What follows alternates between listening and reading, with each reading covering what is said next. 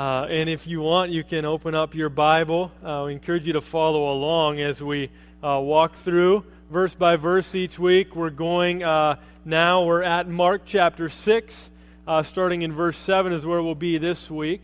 Before we read that together, though, um, just ask you to maybe recall, if you can, uh, and maybe, maybe you, you still haven't done this, but maybe you can remember the time when you learned to ride a bike. You remember when you first learned to ride a bike? Uh, I, I, don't remember learning myself. I do remember teaching one of my younger siblings and then now teaching our daughter to do that. It's, uh, it's quite, most of us, when we first learn to ride a bike, we have training wheels on it, right? That's the easiest way to learn because to just start off balancing a vehicle with only two wheels on it is challenging. And so we put these training wheels, one on each side, and that really helps out. But then the time comes when either we or a parent decides, hey, it's time to take the training wheels off. And so they come out, and we did it with Annika right here at the church parking lot um, and we put one hand on the handlebar and one hand under the seat. You know how you do that? And you kind of support them for a while. And then they have that exhilarating feeling of, uh, I'm really doing this. I'm going somewhere. And then there's that fearful feeling when you look back and realize the hand is not on the handlebar or under the seat anymore, and you're just going on your own. And so it's kind of this exhilarating fear kind of thing. And it's not always pretty. Uh, more than likely, if you remember when you first learned how to ride a bike, there were some accidents. I remember my brother one time going right into a light pole. Like it was just one little pole, oh, and it was like all wide open, but that's exactly where he steered it. Ran into the light pole. My sister one time, and I, I texted her and asked her if I could share this this morning.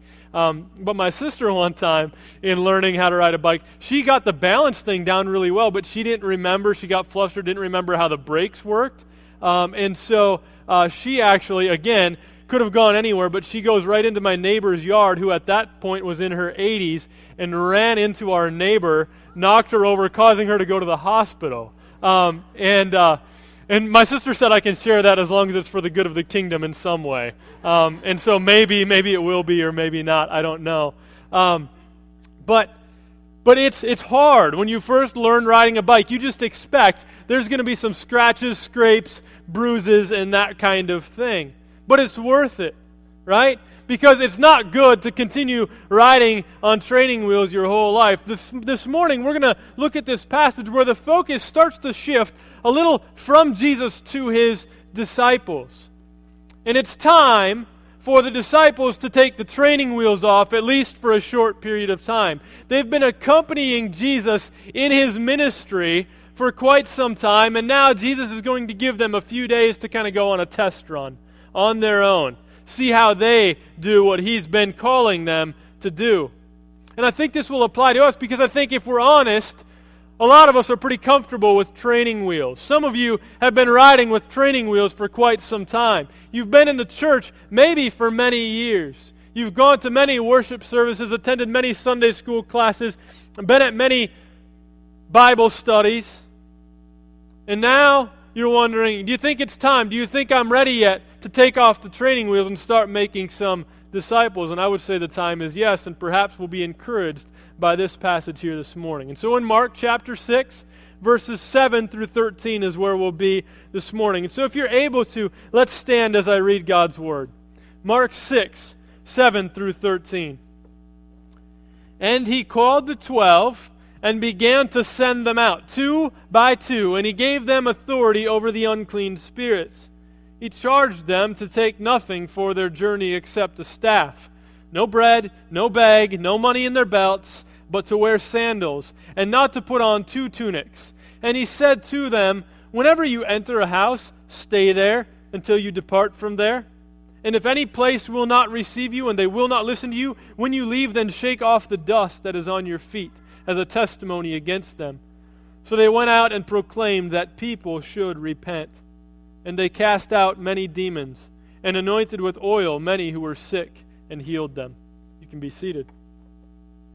Shorter passage today, uh, three points. You'll see them on the back of your bulletin. There's an outline. If it helps you to take notes or follow along there, you can. First point is just focusing on the mission. What is the mission that Jesus has called them on? We actually, I want to look very quickly. We ended last week in verse 6. Remember, Jesus had gone back to his hometown of Nazareth and was rejected largely by most of the people there. They had constructed this box that they put Jesus in and thought he must stay there. And then Jesus, it says at the end of verse 6, and he went about among the villages teaching. Jesus left that place and he did not stop his mission. He did not let his mission be hindered in any way by these people. He continued on to other communities in which he could share the gospel. Jesus' ministry was primarily about teaching. We've seen him do all sorts of different things, but Jesus primarily came to teach. It was about the message. And then we see in verse 7 that he does something that he's been doing all throughout Scripture. It says, verse 7, look at this. And he called the twelve and began to send them out. Okay? All throughout Scripture, we've seen God do this. That he calls people to himself and then he sends them out. We see that all throughout the Old Testament. Remember the promise to Abraham. He calls Abraham to himself, makes a promise that he will make him into a great nation, uh, out of which comes the 12 tribes of Israel. And so those 12 are called to him and then sent out by him in order that they might be a blessing and a light to the nations. God's been doing this all throughout Scripture, and we see it again here. That these disciples are now becoming apostles. They're becoming sent out ones. That's what apostle means. It means sent out ones. Okay? So Jesus is now sending these guys out. But notice in verse 7, he called them, he called the 12 and began to send them out. listen how he's doing it. He's doing it two by two. Now, that's not the most efficient. Like, if you're thinking, I got this area, this territory I want to cover, I want as many people as possible to hear this message, the best way to do it would be to separate it into 12 and send them out one by one. But Jesus is sending out two by two here. And we don't get an explanation as to why, but we do see this happening in other places in Scripture. You remember maybe in Acts chapter 13, verse 2? Paul and Barnabas go out together on mission. And later on, you might even remember that we see in Acts chapter 15, the two don't get along very well anymore. But instead of sending just Mark or just, just Paul out alone and just Barnabas out alone, they each get a partner. Barnabas goes out with Paul and, um, no, sorry, Barnabas goes out with Mark, and Paul gets Silas, and the church sends those out two by two, right? And so we see this pattern of being sent out two by two all throughout Scripture. Kind of makes sense. I think you know, as they're being sent out at the beginning of the mission for sure. Like, I don't know, anybody here learned to ride a unicycle before you learned to ride a bicycle? Probably not. That's hard. Like you usually start with two wheels, right? And then go down to one. I think that's kind of the concept here. It might have also been for safety, for accountability, for encouragement. This is going to be a tough thing that they were going to do. So Jesus sends them out two by two. I think we need to recognize as we start to look now at the mission that God has called us to, that this mission is not something that we need to do alone. We kind of live in this individualistic culture where we think that when God calls us to do something, it's just on us to do that. And it is. We need to take individual personal responsibility, but we also need to recognize that God doesn't send us out on this mission alone. So, what is this mission that He's sending us on? Uh, let's look. Uh, actually, we'll skip ahead at verses 12 to 13, where we really get the nature of the mission itself. In verse 12, it says this So they went out. What they going to do? They went out and proclaimed that people should repent. That's number one. That's the first thing that they're sent out to do. This mission that God calls them on, He proclaims, they are to proclaim that people should repent. God's mission is first of all about proclaiming. We can do a lot of other stuff, but it all really boils down to proclaiming. If we're not doing any proclaiming, then we're missing out on the point of God's mission. We need to be telling people they need to repent. That's the message, that's the content, that they need to repent. Because listen, people that are not currently submitting their lives to Jesus as Lord, if they don't, re- if they don't hear the message calling them to repent, then they won't repent. They need to hear the message that says, Repent, turn from your sin, and trust in Jesus. And that is a message that has to come with words. I might step on your toes here because you might really like this, because a lot of people really like this. But there's that phrase that's been in the church for many centuries, actually. Um, that, that says in the band that came to town, um, they even named themselves after it uh, a couple weeks back, Unspoken. Uh, and, and the, the phrase is preach the gospel always, and if necessary, use words. I don't like that. Um, eh, maybe you like that, and I know what they're trying to say, and, and maybe you like it because of what they're trying to say. They're trying to say you need to live a life that points to Jesus. But it doesn't really make a lot of sense to say preach, because preaching is a, a verbal act. Preach the gospel. The gospel is good news. Good news is communicated via words right? Nobody's going to look at you watching you live your really nice life where you're really nice and loving to a lot of people and decide to repent of their sins and trust in Jesus.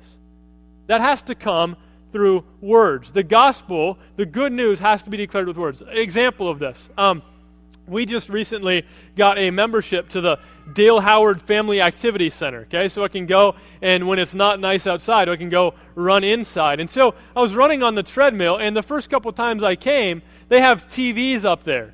And what was on TV was the news.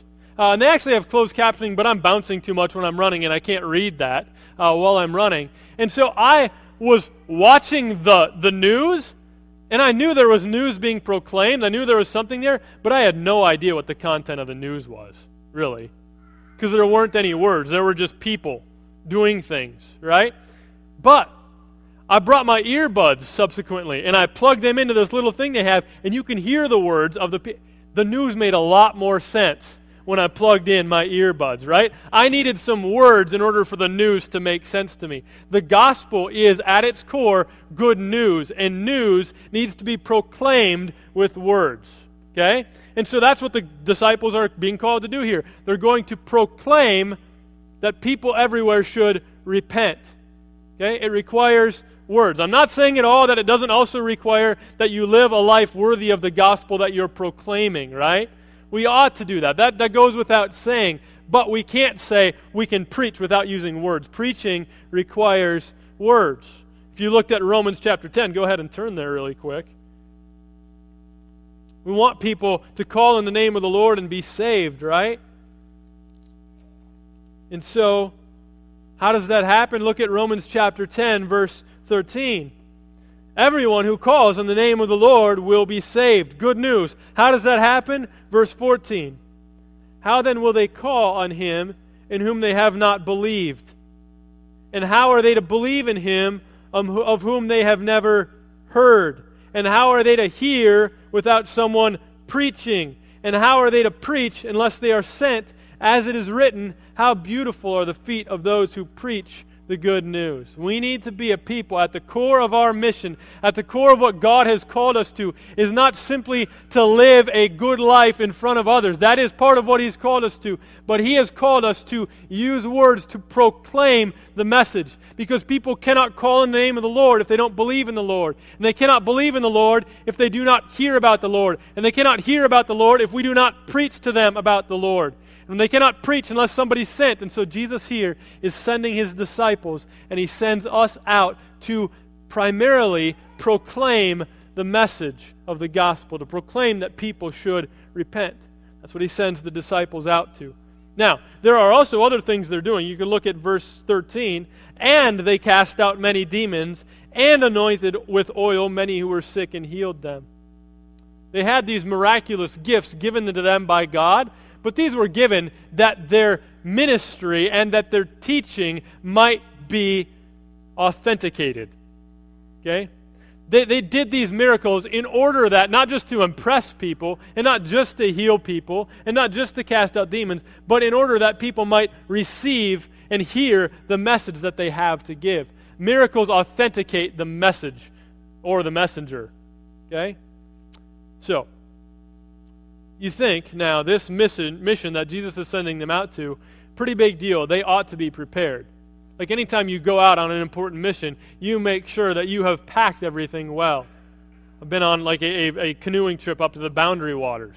You're going to be up there and you don't have access to convenience stores and grocery stores. You need to be sure that you pack really well for the trip, right? So, what does Jesus tell the disciples to pack as they go out on this important mission? That's where we get to verses 8 and 9. What are the mechanisms for the mission? Verse 8. he charged them to take nothing for their journey except a staff, no bread, no bag, no money in their belts, but to wear sandals and to put on two tunics. What is Jesus doing here? They're going out on this important mission, and he's limiting what they can take. Why would Jesus do that? Why does Jesus say to them, Don't take this, don't take this, don't take this, just go? Get your staff because you're going to be doing some walking. Put on your sandals because you're going to be doing some walking and go. And he says, Don't take this, don't take this. I think the application for us in this is that we need to recognize that the mission that God has called us on, sometimes we think that some things are required of us that aren't really required for the mission. That, that especially in our culture, we tend to carry a, a bit too much luggage. You know what I'm saying? That, that, that I, I would think as the disciple, if I'm a disciple, I'm thinking, okay, Jesus, you really think we're ready for this? No training wheels anymore? Well, I got to pack my commentaries, some Bible study tools, some sermon notes. I got I got to pack like that that how to share the gospel, how to proclaim repentance app. I got to be sure I got that downloaded on my iPad. Jesus, if it's go time, I want to be ready, right? But Jesus says, no, don't take this, don't take that. The truth is, the more stuff we have, the less dependent and the more independent we think we are. And the less stuff that we have, the more dependent we have to be. Right? God is asking, Jesus is asking his disciples here to be dependent we get very much too quickly attached to things, especially in our culture. Often it's things that we buy. Some people have, have thought, I think, you know, as we share with them, like, I don't have a smartphone yet. I probably get one someday. We don't have a TV in our house. People think that's, that's strange. And then people always feel like they have to apologize to us for why they have a TV, right? Like you don't have to apologize. We don't think TVs are evil. That's not why we don't that's not why we don't have a TV. We just are looking right now in our life at the mission that God has called us to and a TV would be kind of some extra baggage that's not required for us to fulfill that mission that God's called us to. Uh, not that I like, not that I wouldn't enjoy it. I'm sure I'd enjoy it. That's the problem. I'd probably enjoy it all too much, and it would distract me from being focused on the mission that God has called me to. And I don't need that distraction, so we just don't have it.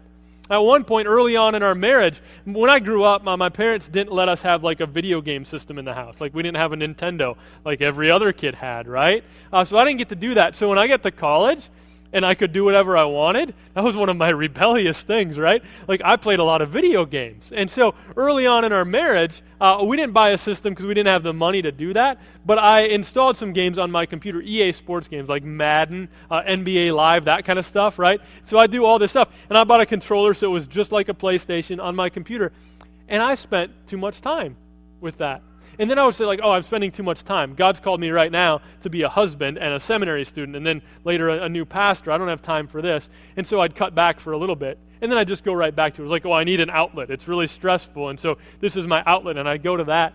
And I got to the point where I was just like, you know what? I'm not very good at managing this, this thing. And so I just need to do away with it. So, so I threw it in the trash, and it was gone. And I don't do that anymore. So there's, there's things like that that I think we need to look at and say, God, is there some baggage? Is there some luggage in my life? Are there some things that are just sucking away life in my life that are actually distracting me from the mission? I don't know what it is for you. There's a lot of potential things. Uh, there's, I think I put a slide of uh, weapons of mass distraction. Um, they, though one of those might be something uh, that that is a weapon of mass distraction for you. Like you just I, I just I just go back to this all the time, right? Okay? A lot of mechanisms that uh, we think we might need for the mission that in reality we don't need. But it's not that Jesus sent them out with nothing. I kind of skipped over something in verse 7 that Jesus did send them with. Look back to verse 7. He called the twelve, began to send them out two by two, and he gave them authority over the unclean spirits. These guys didn't have great resumes built up. They didn't have a great level of understanding, a great level of experience. They weren't maybe the people that you would have chosen to go on this important mission, but Jesus chose them not because of their ability, and He didn't send them out with their own ability, like, hey, I hope you guys can make this happen. He sent them out with something very important, more important than any of the things that are listed in verse 8. More important than bread or bags or money in their belts. He sends them out with authority. We have a lot of excuses for kind of rejecting God's sending. Here's why I don't share the gospel verbally with other people, God. I don't know exactly what to say. Or I'm, I'm scared I might say the wrong thing, right? I don't know what to say. I might say the wrong thing. I might get rejected. And you know what the truth is? You probably won't always know what to say. You probably will say the wrong thing, and you probably will get rejected, right? But thankfully, God sending us out is not dependent on our level of comfortability and our level of training. God sends us out based on His authority. You might remember in the Great Commission, most of us have maybe even memorized the Great Commission, where Jesus says, Therefore, go and make disciples of all nations, baptizing them in the name of the Father, the Son, and the Holy Spirit teaching them to obey everything I've commanded. But you, you notice that that starts with the word therefore. Therefore, go and make disciples. Well, like you know, like English teachers say, when you see a therefore, you got to ask what the therefore is there for, and what's the therefore therefore. Why does he say therefore go and make disciples? What comes right before that? Before our command to go out and make disciples, before Jesus gives us the mission, what comes right before that?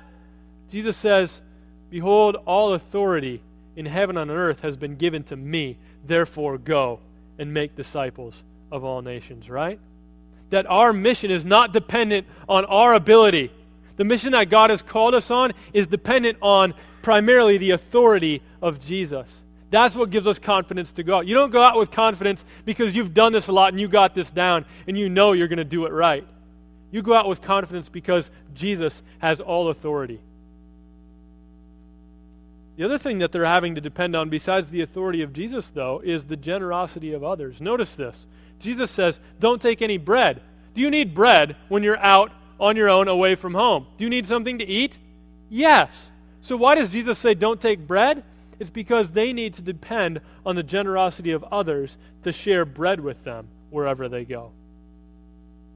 And then Jesus says, Don't take any money. Do you need money when you're out on a mission somewhere? Yes. Why does Jesus say not to take any money? Because those that they go to stay with will provide for them, and they have to trust and depend on the generosity of others. Jesus says not to take two tunics. The reason you would take two tunics, those kind of like overcoat kind of things, the reason you do that is because you'd use one of them to wear, and the other one would be your blanket at night when you slept outside. Jesus is saying, You're going to have a place to stay. You don't need two tunics. They need to depend on the generosity of others. I just need to, to say to you I mean, part of the reason that we take an offering every Sunday morning, like we just did, is to give you an opportunity to give each week so that the mission that, of God that, that is the mission that God has given to this church is able to be supported. It's dependent on the generosity of people, right? I mean, the only income that my family receives comes as a result of your generous giving. So thank you for that. We have to be dependent on the generous giving of God's people in order that we can eat and live. Thank you for that. The missionaries that we support all around the world are dependent on the generosity of us as a church family giving so that they might accomplish the mission that God has given to them. Okay, so we've got the disciples sent out on a mission by Jesus, two by two, with the authority of Jesus to do miracles and proclaim that people should repent, but how are they going to do it? That's the last point. What is the method of the missionaries? How are they going to go about doing this? Verse 10. Now, I thought this verse was weird when I first read it. And I've read it many times and never actually looked like, why does he say that? And he said to them, Whenever you enter a house, stay there until you depart from there. Doesn't that sound kind of funny? Hey, whenever you go somewhere, stay there until you leave. Okay. That, that just seems like a weird commandment. Um, and so I did some looking to figure out what, what is Jesus actually saying here when he says, whenever you enter a house, stay there until you depart from there. What Jesus is saying is he's saying, when you enter a town and you're proclaiming the gospel, doing the mission that I've called you to do, don't hop around wasting all your time looking for better accommodations you find a house and they let you in and they're being hospitable, then you stay there until you leave that place. You don't spend your time in one city hopping around from house to house looking for better accommodations. Okay? I would love to tell you a story right now if we had time. Uh, of a, it's a story of uh, when we went to stay at somebody's house named Marilyn. Uh, if you want to hear that, some of you have heard that story. If you want to hear that story, then like invite me over to your house for coffee or something, and I'll tell you. But we don't have time today. Um, but what Jesus is saying is, don't be shopping around for the best accommodations. Be content with where you land. Stick it out. If the gospel is being received where you're at, then whether you're getting the continental breakfast that has the waffle maker thing or not, you stay there. It's not about your comfort, it's about the mission that I've called you on, right? The mission that I've called you on is more important than your comfort. And so stay where you are. Verse 11. Here's a reality check for them, getting them ready. People are going to reject you, he says. Look at verse 11. And if any place will not receive you, and they will not listen to you, when you leave, Shake off the dust that is on your feet as a testimony against them.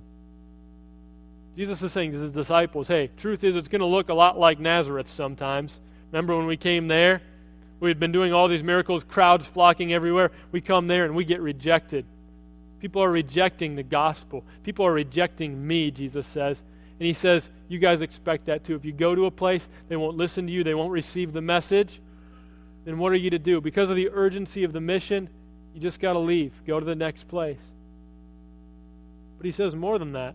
He says, before you leave, what are they supposed to do? Look at verse 11. Shake off the dust that is on your feet as a testimony against them. What does that mean? Why are they supposed to do that? Why, when they leave a place and the people reject the gospel, won't listen, won't have it, why are they supposed to shake the dust off their feet as a testimony against them, it says? Well, the Jewish people had been taught, this is their, their ministry here would be to Jewish people. And the Jewish people had been taught that if they were to leave their land and go to a pagan land filled with heathens, right? That when they left that place, they wanted the people there to know, you're dirty. And we don't want any of your dirtiness to come and infect our clean land. And so as we leave, we're going to just shake some dust off of our sandals before we leave we're going to be clean of all that dirtiness, right? That was what they would be communicating. And the Jewish people knew this. And so, as the disciples would come and share the gospel, if the people reject the gospel and the disciples would do this as they left their house, they were saying something very, very harsh and offensive to these people. This was a testimony against them. This was a judgment against them, saying, You're just like a heathen. You're just like those pagans. I wipe my feet from you and I leave. That sounds pretty harsh. Why does Jesus say to do this? You know, I think there's opportunities for us as we share the gospel. We try and be really nice. And we ought to be loving and sensitive. But sometimes as we share the gospel with other people and they continually reject it, we need to let them know of the judgment that is to come their way if they continue to reject the good news. Right? That, that we shy away from talking about judgment and hell because that just sounds so we just tell them the good news and if they reject it we say okay but sometimes we need to be straight with people and real with people in the right situation let them know here's what comes if you continue to reject the gospel there's judgment that's coming i like this quote from R.C. Sproul. Here's what he says. In the church today, when we do mass evangelism, the standard technique is to offer an invitation after the sermon. We say, As many as would like to respond to Christ, come now. However, we do not usually add, As many as, who would, as, many as would like, not like to respond to Christ, go to hell. But the gospel is a two edged sword. If we receive it, the benefit is eternal life. But if we reject it fully and finally, we do so to our everlasting peril. We don't like to talk about judgment, but sometimes as we share the gospel, that is something that might be required of us, that we let people know. Should you continue to live in your sin and reject the good news, reject the lordship and salvation that comes in Christ, then there is judgment that will come. So Jesus tells his disciples, shake the dust off your sandals as a testimony against them as you leave. So, in closing, just ask is it time to take the training wheels off? Are you ready to be sent out? Are you ready to be rejected if that's what it takes? Are you ready to tell people the hard truths about the gospel, even if it requires talking about judgment? Ministry is hard. That's all there is to it. The mission that God has called us to seems even impossible.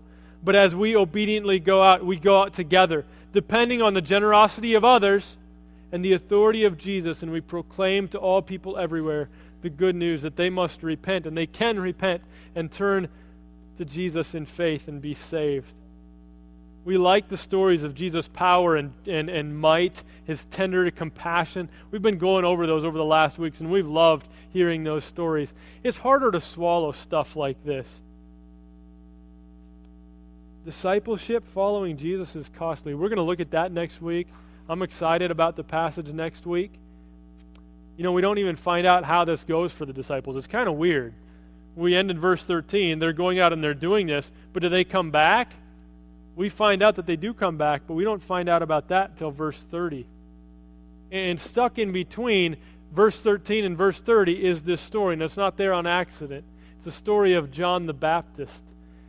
And Mark is trying to help us, he's trying to highlight for us the cost of discipleship. The cost of discipleship is potentially very high because the Jesus we follow paid a high price so that we might be made his. That's what brings us to communion today. To remember the, the, the, price that was paid by Jesus to make us his own. And so, elders, if you could just come forward and prepare to serve us. As they come forward, let's just uh, pray together as we prepare for communion. Heavenly Father, I thank you for the truth of your word. Thank you for the challenge. It's kind of sobering I'm even to think in my own life of all the excuses I can come up with, with as to why I don't more often verbally proclaim the gospel to people. And I'm sure people here, sitting here this morning, might have similar excuses to me. God, would you help us by your grace to shed some of the things that are hindering us, some of the things that are distracting us the, from the mission, some of the excuses that we have to keep us away from the mission that is primarily centered around proclaiming the gospel, proclaiming the good news, using our words to tell people. God, our hope is that people might call on the name of the Lord and be saved. So, God, thank you for giving me the chance to share this morning this passage in which Jesus' disciples are sent out, that our church might know that we are also sent out, sent out to preach so that through our preaching people might hear, and through hearing they might believe, and that through believing they might be saved and call on the name of the Lord. God, we want to see more and more lost people come to faith in Christ, and we know it's dependent, at least in part, on us being faithful to the mission that you've called us to. So help us to do that. And God, now as we shift our attention to what you have done, which is way more important than anything that we can do. We don't have a gospel to proclaim if we didn't have the broken body and shed blood of Jesus Christ to remember. That's the core, that's the essence of the good news that we proclaim. So, God, I pray that you would help us to remember, that it would affect not just our minds, but our hearts as we remember you, remember what you have done for us, taking communion this morning. In Jesus' name.